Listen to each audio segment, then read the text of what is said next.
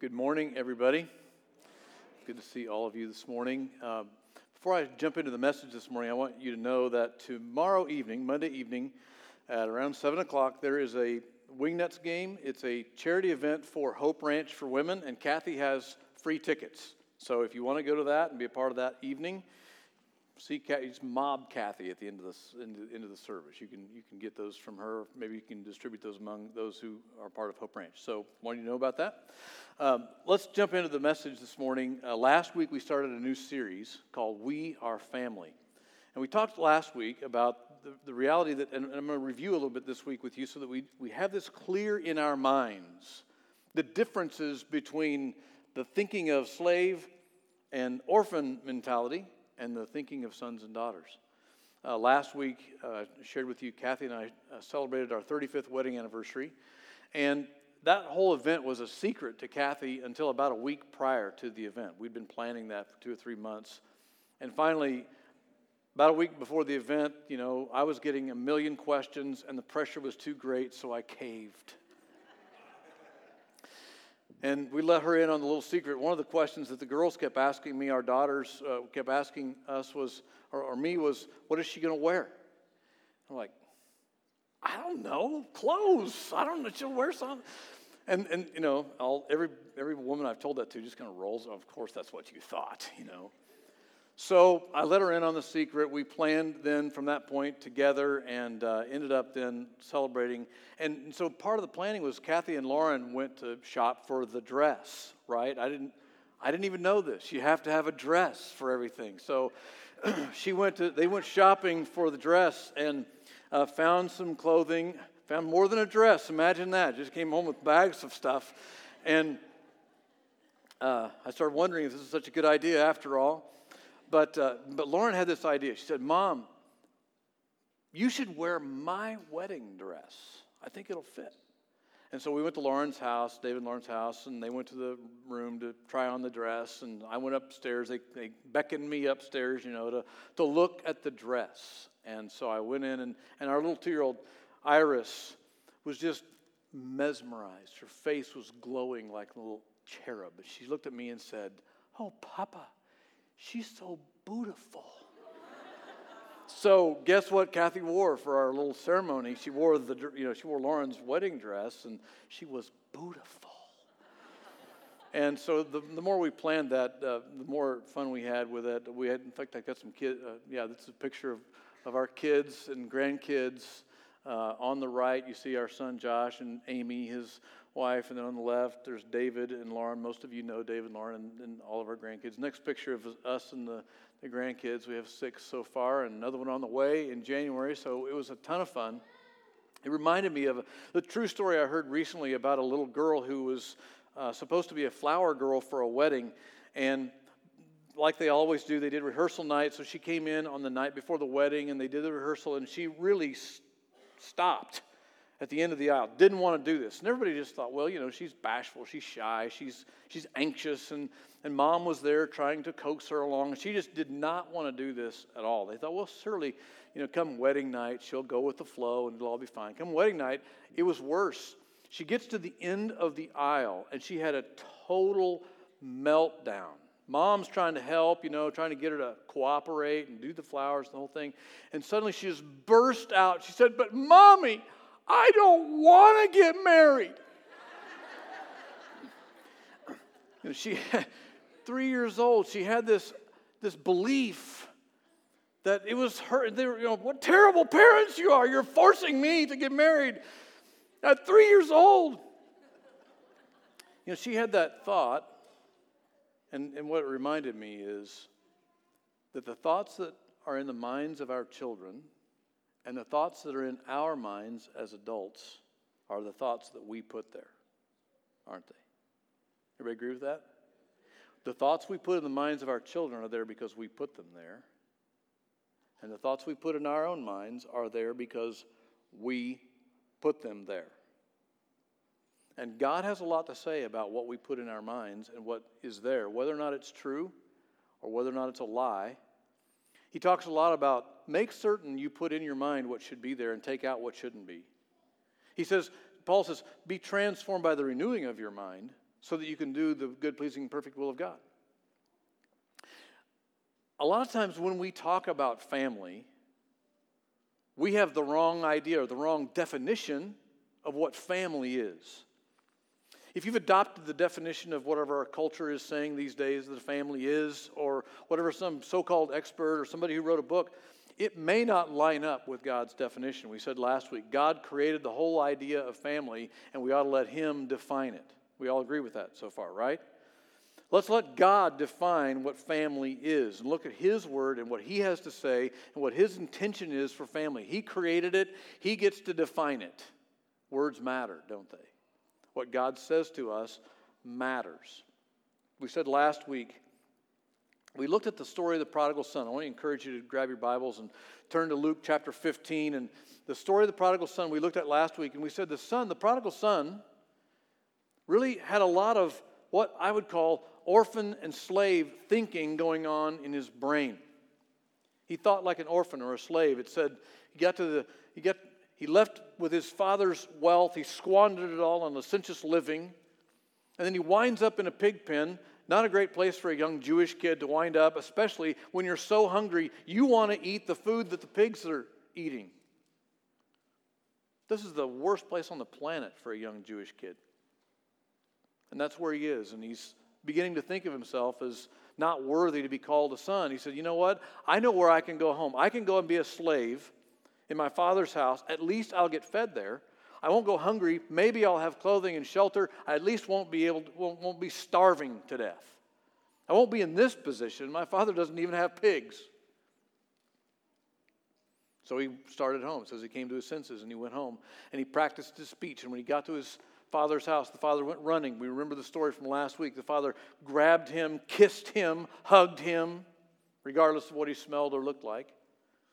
He said, Bring the finest robe and put on him. Bring a ring and put it on his finger. Bring new sandals and put it on his feet. For this son was dead, but now he's alive. The son was trying to do the speech the whole time. The father wasn't listening because it wasn't true.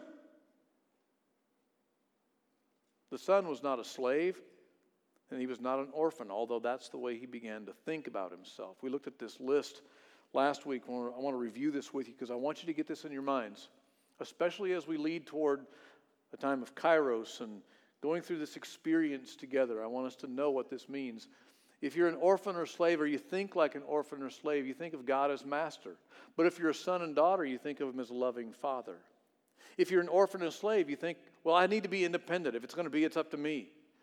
You know, I'm going to bootstrap myself through life and I'll make it somehow. But I'm going to be independent. I'm going to do it on my own. But if you're a son or a daughter, you know that you're interdependent. You know, we can't do this on our own. We have to depend on God and one another.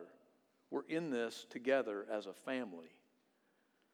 If you're an orphan slave, you have that mentality in your mind, you're insecure, you're anxious, you're, you're, you're worried constantly about what other people think.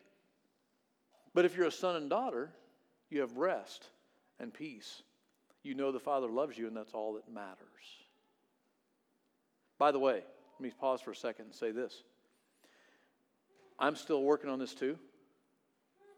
There's still little remnants, little, you know, places in my own mind, in my own life, where I'm getting off the orphan and slave mentality. Is what Paul said, you know, take off the old and put on the new. So anytime I identify one of these places in my in my own mind where I realize, you know, that's that's orphan slave mentality, I just say to God, God, take that. I'm taking it off. I'm going to give it to you, and now I want you to give me. I'm going to receive from you, God, the truth. That's how this works. As an orphans and slave, we want to fight for more. Everything's a fight. Everything's a battle. the problem is when when orphans and slaves become warriors, they're really mercenaries. They're not part of a team, they're not part of a family. They're just fighting for their own stuff. But in, as a son and daughter, you realize I don't have to fight. I inherit everything. What do I have to worry about? It's already mine because I've been adopted. As a son or as an orphan slave, you feel like God is distant. Anybody ever feel that way? Like God's a long ways off. He's, he's taking care of the other 7.3 billion people on the planet right now, and he's probably much too busy for my petty little issues. Or sometimes you feel like your, your prayers don't go above the ceiling.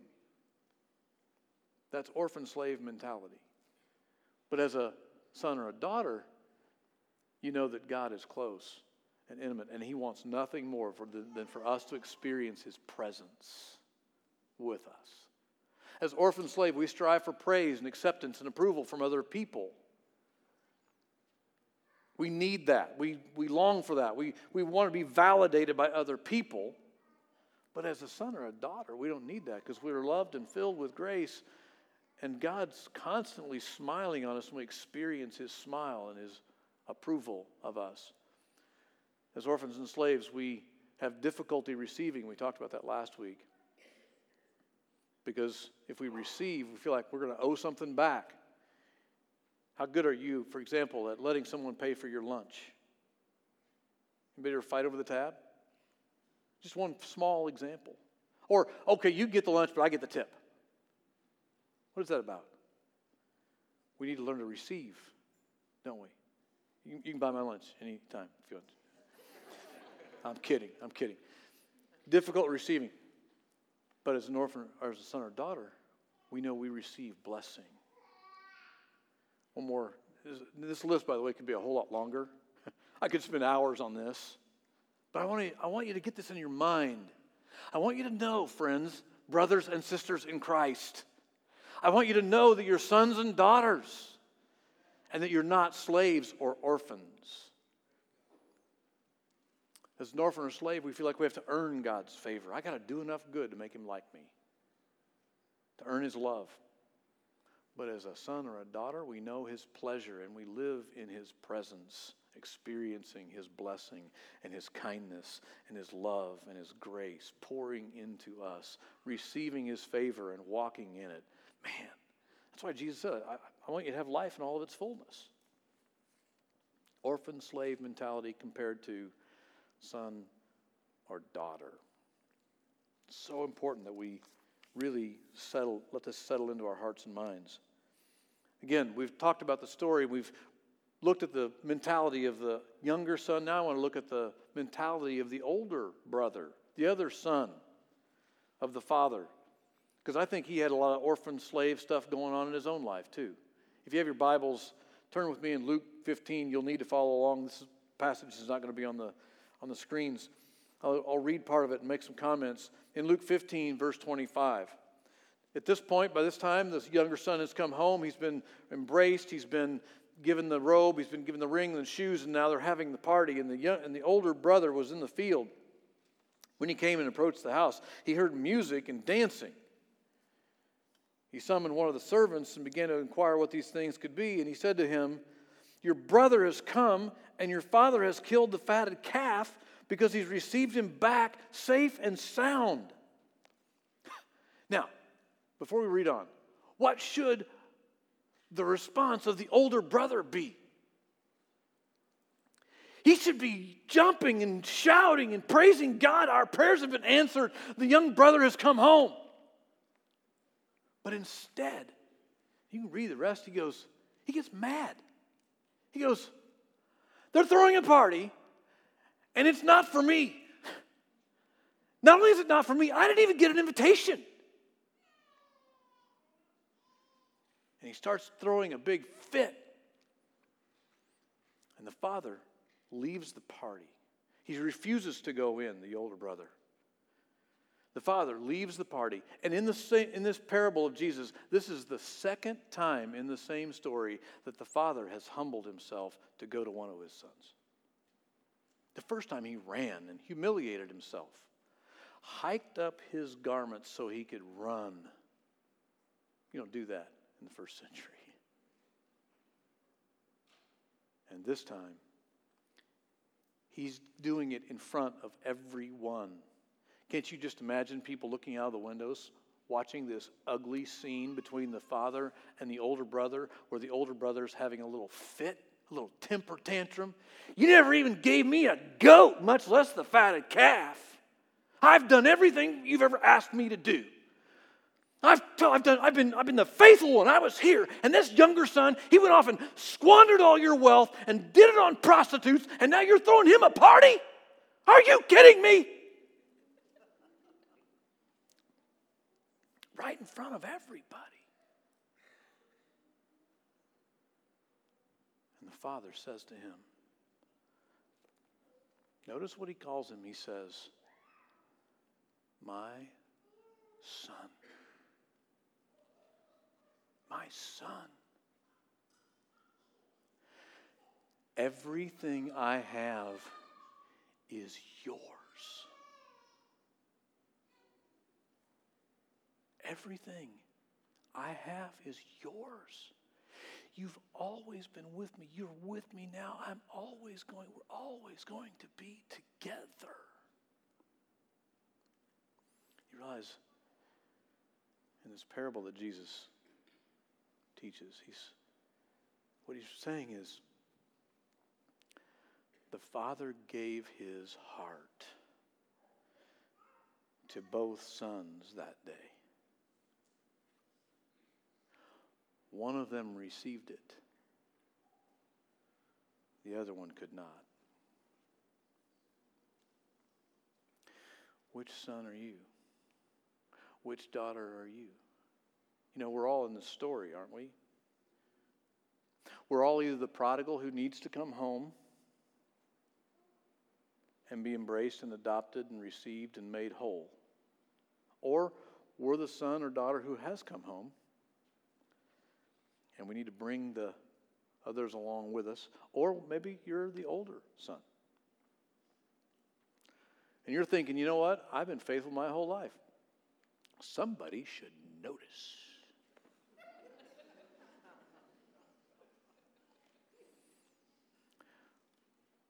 but you've got just as much orphan slave thinking going on as anybody else because you believe that your, all your good works and your faithfulness is what makes you a son or a daughter. And the truth is, it's the Father's heart that makes you a son or daughter. And you need to receive that. Because that and that alone, God and His grace alone. See, I want you to write something down. We are found in the Father and we are formed in the family. We are found in the Father and we are formed in the family. First point today, I want to unpack that a little bit with you. We're found in the Father. Being found in the Father is what we all need. It's what every single person on the planet needs. That's why we're created, is to be in relationship with the Father. We're found in the Father through relationship. And when we are in relationship with God, we know this one thing that we know He has spoken identity. He speaks identity into our lives. He tells us who we are, and we believe Him. And we receive that truth from God. We receive the truth that we are His son or His daughter. And fathers, even earthly fathers, were made in the image of God and were given roles and responsibilities as fathers. As fathers, we speak identity into our children. As we've received it from our Heavenly Father, we impart it to our children. Mothers nurture identity. Fathers speak it, mothers nurture it. We all do this together. I don't want any of us to raise children. I don't want this I, I would never want this family to raise children to become orphans and slaves. I want us collectively, each individual family and us collectively, to raise up sons and daughters who will become fathers and mothers in the kingdom of God, who can impart identity and truth and wisdom and grace and love and freedom and all that we get to impart from our Heavenly Father into, into and through the hearts and minds and lives of the children we are, have the privilege of raising up in the name of Jesus. That's the way it's supposed to be. And that's why God defines family the way He does. There's a purpose here. And there's a plan of God that's unfolding as He speaks identity. He spoke identity into His own Son. At the beginning of Jesus' ministry, it's recorded in a couple places in the New Testament. We'll, we'll look at Matthew chapter 3. In Matthew chapter 3, Jesus goes to be baptized in the Jordan River. Was it absolutely necessary? Yes, it was because it was prophecy, but Jesus probably could have done his work without it. He's Jesus, he's the Son of God. But he's going to be obedient. He's going to follow the instruction of the Father, and he's going to step into the Jordan River and be baptized by John the Baptist. And when that happens, the heavens open. This is why it was so necessary. Jesus walks in in obedience, and the heavens open, and we read these words in, in Matthew 3 17. A voice came out of heaven This is my son this is my Son, in whom I am well pleased. Do you see the heart of the Father there? You see what God's doing? God is speaking identity into the heart and mind of His Son, and He's giving His blessing to Him. And it's from this moment on that Jesus' ministry will become public. He goes from here to the wilderness to spend 40 days, and after that begins to preach, started in his own hometown of Nazareth read from the scroll of Isaiah, and went on to fulfill the purposes God had for him, walking in his identity, walking in the truth, and walking in the power of the Holy Spirit, carrying with him the truth of who he was. At the end of Jesus' ministry, we read the prayer, the, it's called the high priestly prayer in John chapter 17, that Jesus prays, and he prayed for you in that prayer. Read it. He prayed for you. The first few verses of that prayer go this way John 17, verse 1 Jesus spoke these things, and lifting his eyes to heaven, he said, Father, the hour has come. Glorify your Son, that the Son may glorify you. See the heart connection there? Even as you gave him authority over all flesh, that to all whom you have given to him, he may give eternal life. This is eternal life, that they may know you, the only true God, and Jesus Christ, whom you have sent. You see what's happening? Jesus is imparting life to you and to me because he is so closely connected to the source of life. He understands who he is, and he has walked in that identity and now he is imparting that identity and that life and that truth and that grace and that freedom and that reality to each and every one of us. The source of life is giving us life, identity, truth, grace, wisdom. Everything that we need comes from him.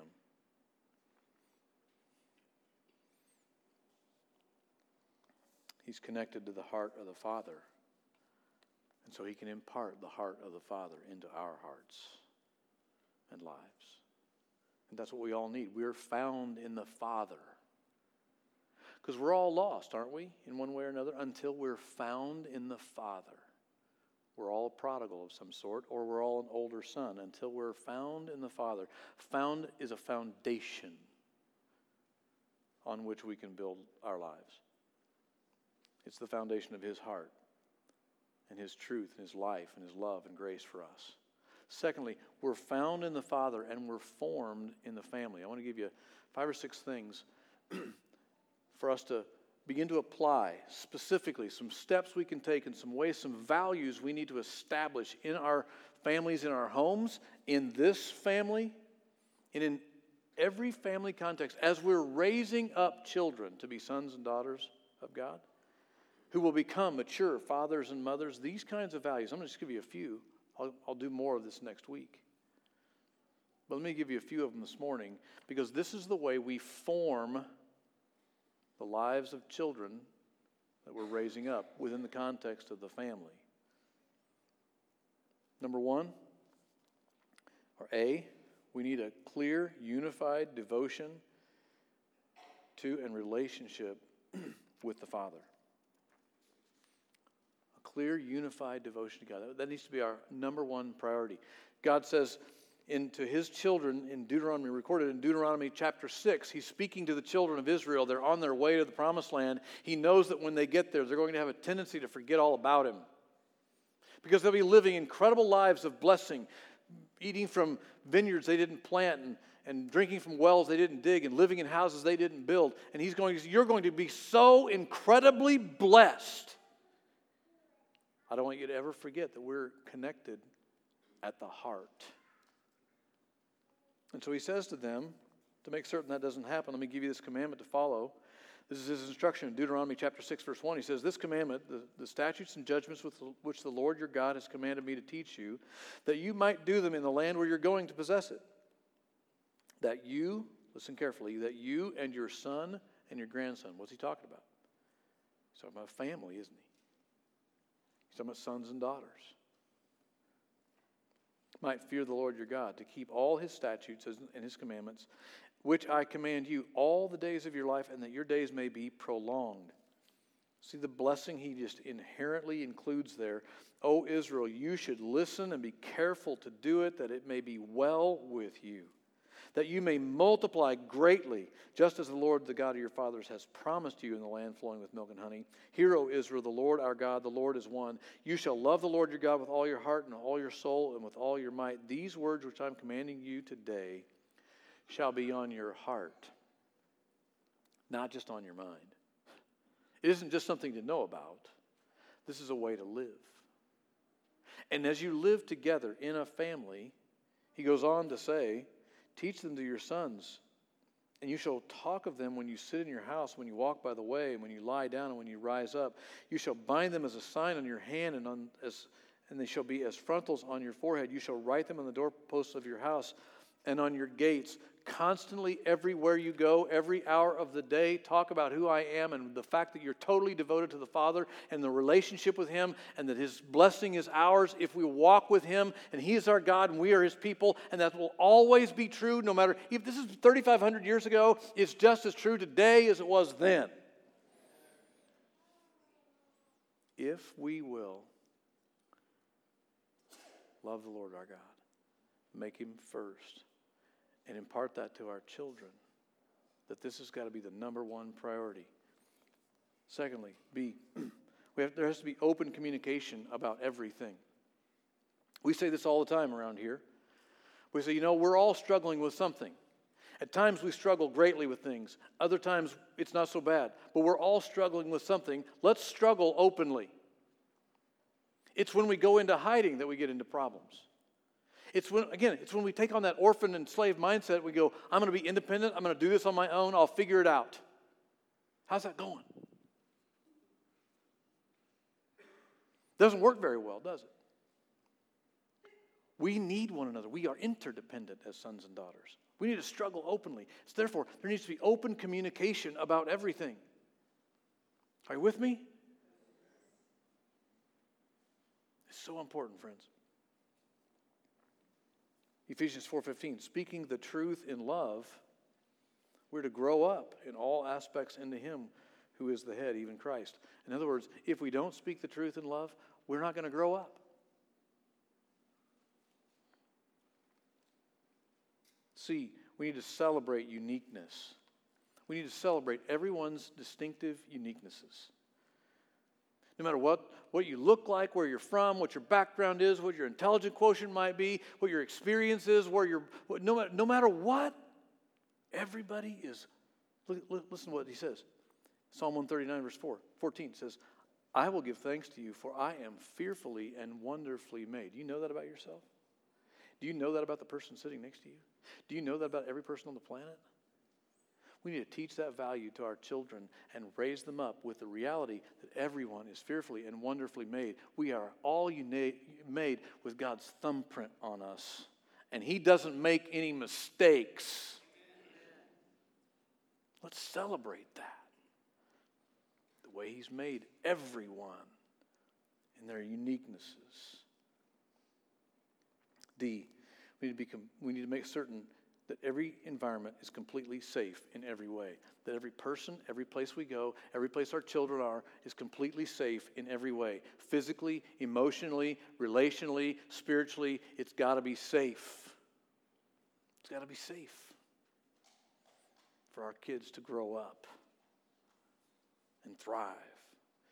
We have to establish an environment where they can thrive, where they're safe, where they can grow and become and mature. Jesus said in John 10 10 and 11, He says, The thief comes only to steal and kill and destroy. I came that they might have life and have it abundantly. I'm the good shepherd. The good shepherd lays down his life for the sheep. Dads and moms, sons and daughters, we got to be there for one another. We have to establish a safe environment and sometimes lay down our lives for one another so that people will be safe, so they can develop and grow and not be stolen by the enemy, not be destroyed by the one who wants to destroy us.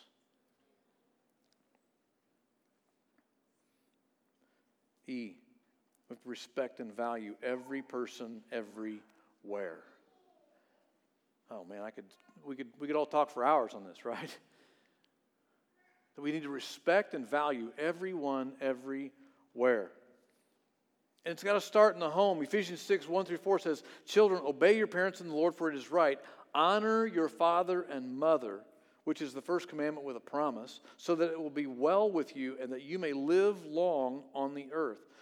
Fathers, do not provoke your children to anger, but bring them up in the discipline and instruction of the Lord. This thing of honoring and respecting and valuing one another has to start in, a, in, in each individual home.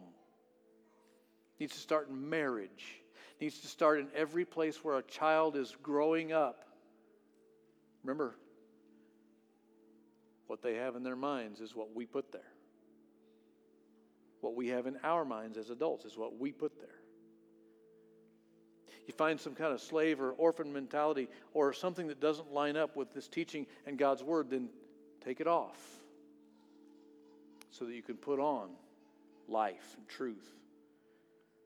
You know, I don't want to talk a whole lot about this, but, but there's a, a glaring example, even this weekend, of, of, of places where people do not honor and respect one another. All the events unfolding in Charlotte just. Uh, Our world is broken. And, and nobody else is talking about this stuff except the children of God. People who are truly sons and daughters of the Most High God. And friends, we not only need to talk about it, we need to live this way. We have to respect every single person, everywhere, always.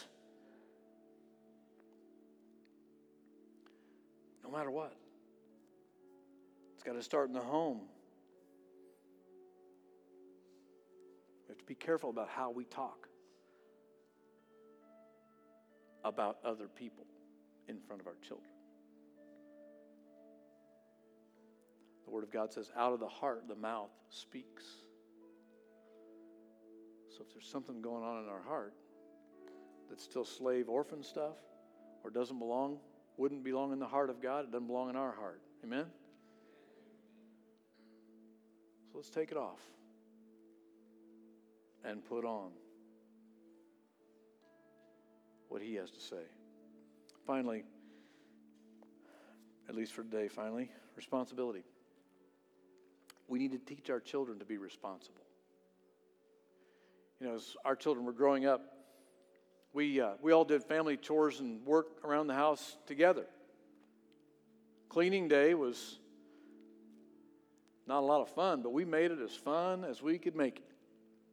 It was Saturday morning. What we'd do is almost every Saturday morning we'd have breakfast. We'd do pancakes or waffles or something so that it was really fun. And then we'd go, okay, for the next two hours, it's going to be it's going to be blitz the house. We're going to clean it and we're going to clean it together. We turned up the music really loud music the kids wanted to listen to. And everybody went and did their deal. We're going to clean this place up. It's going to take about two hours if we all do it together. Ready, set, go. When it was time to do the dishes, when it it's time to take out the trash, our kids learn to help with those things. We got them pets when they were young just so they could learn responsibility, taking care of something that was going to depend on them.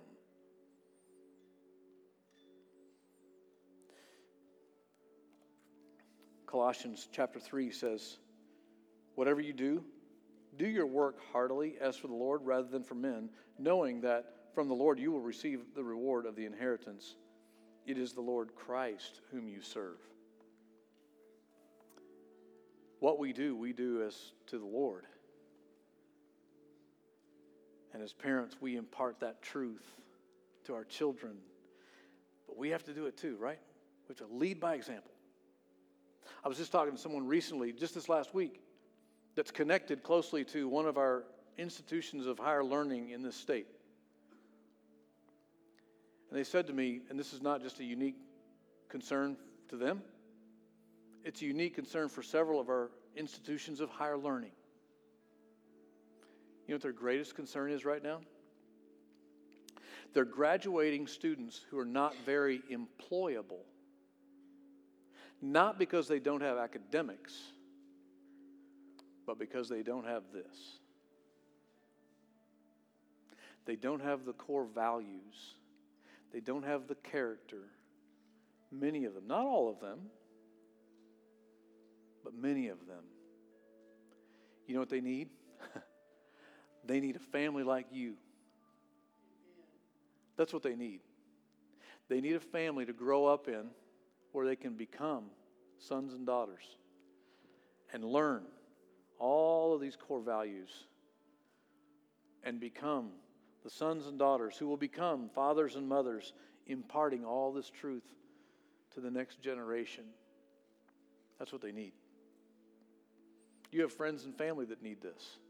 That's why we all we need to bring them here. We need to make them part of the family of God. Everybody agree with that? Our whole community, our whole nation, our whole country needs this.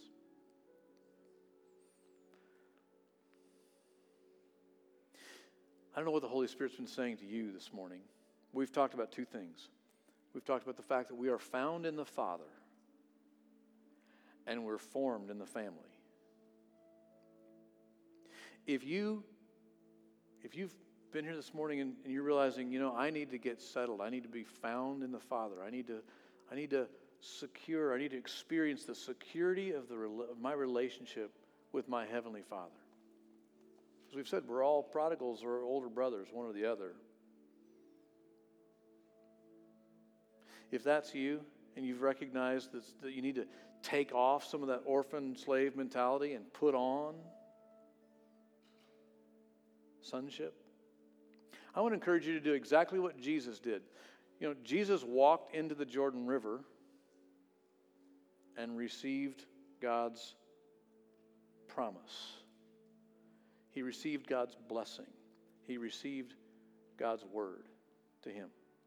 I want to encourage you to walk down to the altar and receive what God has for you. If your parents here this morning, raising children in a home, or maybe you're an aunt and an uncle, or you're a grandparent, or maybe a friend that is helping raise children, like we all are. I want to encourage you to come and receive everything the Father has for you as we drive a stake in the ground this morning and say, from this day forward, I'm going to be a part of a family that raises children to become sons and daughters and not orphans and slaves. I'm going to learn everything I can. I'm going to become all that myself so I can impart sonship and not anything else. I want to invite you to come and do that this morning. Would you bow your heads with me and pray? Father,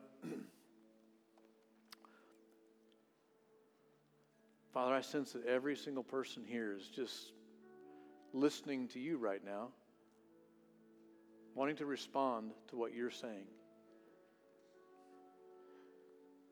So, Father, for every one of us,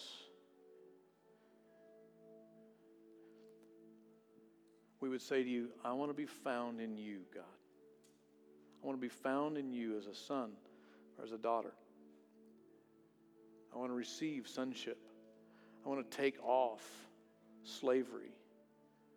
I want to take off an orphan mentality. I want to receive adoption. And Father, I want to be part of forming a family. I need to be formed and I need to form those around me and speak life and truth into them. So, Lord, impart your spirit and impart your truth and your power for all of us as we do that into the hearts and minds and lives of the, the younger ones around us. Form your family in us so we impart your family to others. In Jesus' name, amen.